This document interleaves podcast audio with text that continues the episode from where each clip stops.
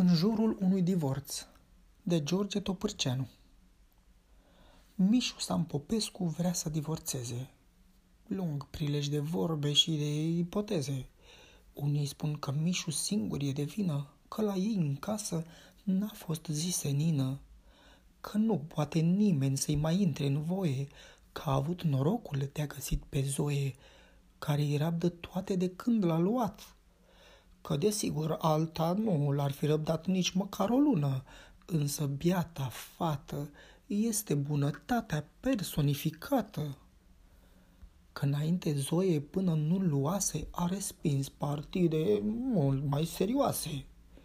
George Anastasiu, când era flăcău, Goldman de la Credit, Guță Popândău îngrosit de vinuri o partidă rară și cu care Mișu nici nu se compară.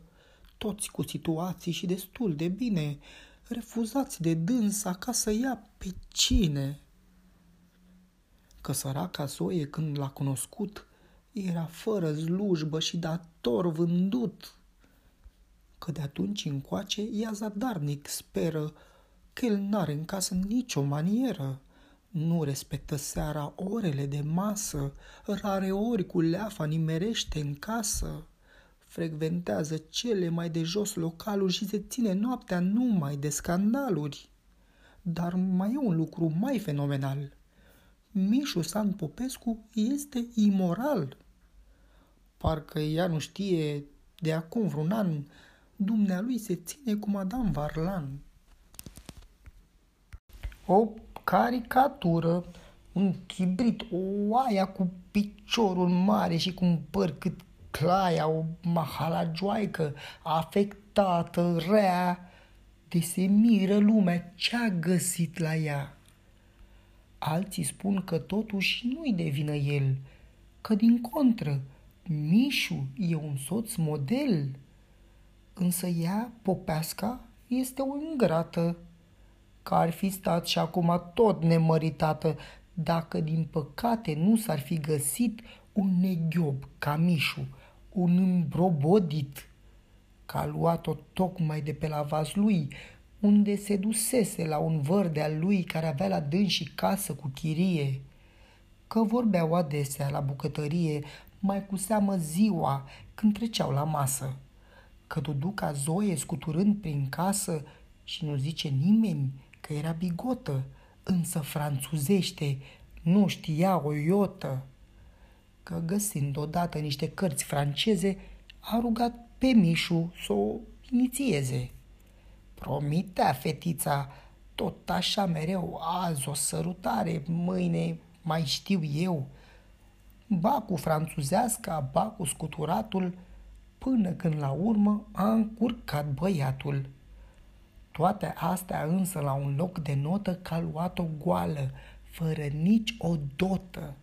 Trei perechi de case, știe Dumnezeu, trei perechi de mofturi, nu o spun numai eu.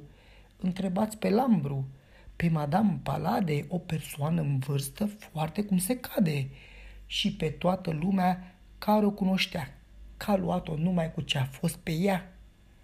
El putea, desigur, altfel să se însoare, dar în loc să fie recunoscătoare, să-l respecte în casă și să-l menajeze, dumnea ei, din contră, ține să dicteze. Mișu nu e liber nici măcar un pas. Toată lumea vede că l-a dus de nas. Dar, în schimb, firește, ea de la început, fără nicio jenă, a făcut ce a vrut. Seara când o cauți, pleacă la cucoane, Ziua se ocupă numai cu romane, iar bucătăreasa, că au schimbat femeia, are tot pe mână până când și cheia de la magazie și de la dulap, care va să zică și-a făcut de cap. Alții spun că Zoe la Madame Lipan a întâlnit pe unul, Iorgu Damian, fluturi de saloane, mare pușlama, că între ei desigur există ceva – fiindcă ea, într-o clipă de sinceritate, a scăpat o vorbă la Madame Stamate. Ma, ma șer, ce nobil și distins băiat! Iar Madame Stamate n-a ținut secret și destul să afle câteva persoane.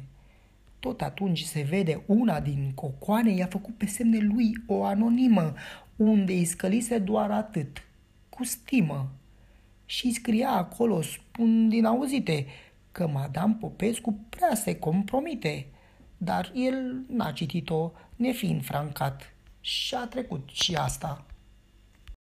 În sfârșit, odată, trebuind să plece Mișul la lui pentru niște case, un amic de-al lui, unul de la bancă, l-a pornit cu sila să ia trenul numai până la Chitila și să stea acolo tocmai timpul strict ca să-i poată prinde în flagrant delict. Că venind Popescu și văzând lumină, a intrat în curte tocmai prin grădină și bătând la ușa care da în salon, cineva din casă i-a strigat, Pardon? Zoe sta de vorbă, nici nu s-a aștepta, că era de vreme zece și ceva și crezând că e mata sau vreun alt ecou, când văzu că e Mișu, a rămas tablou. El păru deodată foarte încântat. Mă iertați, le zise, că v-am deranjat. Puse apoi paltonul peste geamantan și venind cu încetul către Damian care sta să plece, zise, Bună seara! Damian atunci s-a făcut ca ceara. Nu mai stați de vorbă? Poate că ți-e somn. Te grăbești prea tare mult, stimate domn. Și zicând acestea cu o voce calmă, vreau să-l ia de guler și să-i dea o palmă. Domnule Popescu, nene, stai un pic pe parola noastră că n-a fost nimic. Damian, săracul, nu știa ce zice, dar găsind la urmă un moment propice, când văzu că treaba tot mai rău se încurcă, a fugit, iar soții se certară furcă. Ea luă cu bine, nu îl scotea din dragă, socotind că astfel va putea să o dreagă. Dar la urma urmei, ca să-l deie gata, a început să facă ea pe supărata. Că odinioară l-a iubit un pic, dar nu-l cunoscuse chiar așa mojic. Și întorcând o clipă capul îndărât, i-a strigat din ușă. Te-ai prostit tot! Toate acestea însă n-au niciun temei, că nu știe nimeni ce a fost între ei. Vineri toată lumea a putut să-i vadă amândoi alături, braț la braț, pe stradă. Ei, și știți, aseară, după ce a stat ploaia, ce a aflat Antica de la Procopaia când s-a dus să-i ceară un model de șorț? Că Madame Popescu nu mai dă divorț. Sfârșit.